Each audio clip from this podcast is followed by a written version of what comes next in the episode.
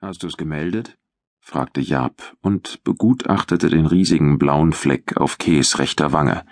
Ja, hab ich. Schade, dass es nichts Ernsteres ist. Dann müssten sie ihn von dem Fall abziehen, dachte Jaap. Als er Kees lautes Rufen gehört hatte, war er sofort aus dem obersten Stockwerk nach unten gelaufen, mit den Gedanken immer noch bei dem Namen auf dem Umschlag. Okay, ich muss dann wieder nach oben. Der Sanitäter kann es sich ansehen, wenn du willst.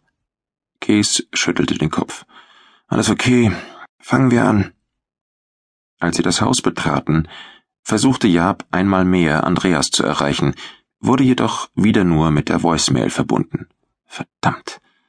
Wo steckt er bloß? dachte er, während sie die knarrende Holztreppe hinaufstiegen. In seiner letzten Nachricht hatte Andreas angedeutet, Friedmann habe irgendwie mit den schwarzen Tulpen zu tun. Aber inwiefern?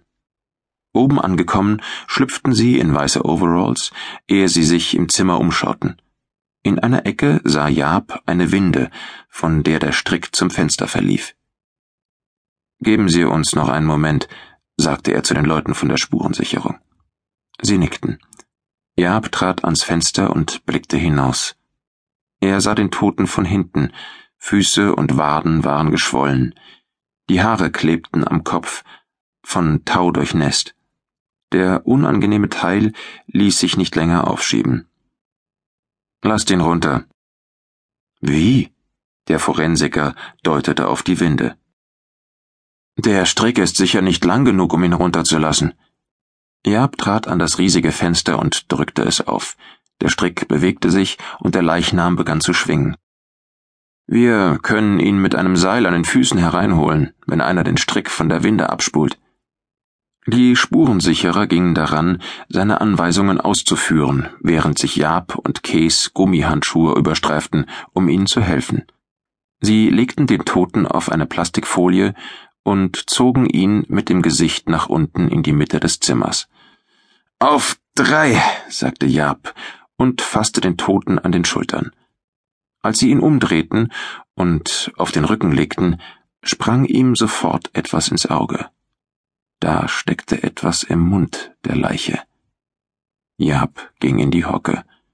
Ein Forensiker löste den Strick, unter dem violette Male zutage traten. Sieht so aus, als wäre er erwürgt worden, bevor er aufgehängt wurde, sagte er. Durch den Strick allein wären die Male nicht so breit.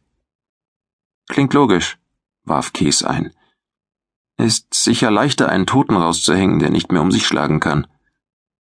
Aber Warum noch aufhängen, wenn er ohnehin schon tot war, dachte Jab, während er die etwas dunkleren Spuren auf der rechten Seite des Halses begutachtete. Jetzt erkannte er, dass es sich bei dem Gegenstand im Mund des Toten um ein Handy handelte. Holen Sie's raus, sagte er und stand auf. Der Spurensicherer griff mit beiden Händen zu und zog die Kiefer auseinander. Sie knackten, und Jab zuckte zusammen. Vorsichtig. Der Mann brummte nur und reichte ihm das Gerät, ein billiges Klapphandy.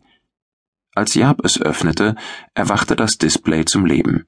Eine 0900er Nummer wurde angezeigt, die noch nicht gewählt worden war. Er gab Kees das Telefon und zog sein eigenes hervor. Sag mir die Nummer an. Jab tippte, während Kees ihm vorlas, dann drückte er die Anruftaste und schaltete auf Lautsprecher. Es ist acht Uhr und dreiundfünfzig Minuten. Jab spürte ein beengendes Gefühl in der Kehle. Was ist noch drauf? Kees brauchte ein paar Sekunden, um das Handy zu checken. Keine SMS, nur drei Nummern im Telefonbuch und genauso viele in der Anrufliste, berichtete er, ohne aufzublicken. Namen? Nein, nur Nummern. Jab schaute auf den Toten. Es wird nicht so einfach sein, die Namen rauszukriegen, aber versuch's auf jeden Fall bei den Anbietern, trug er Käse auf. Sein eigenes Handy summte und er sah die Nummer der Polizeiwache auf dem Display. Endlich, dachte er. Andreas, wo warst du die ganze Zeit? Ja, hier ist Elsie. Smith will dich sprechen. Jaab stöhnte frustriert. Das Letzte, was er jetzt brauchte, war ein Gespräch mit Hank Smith, seinem Chef. Smith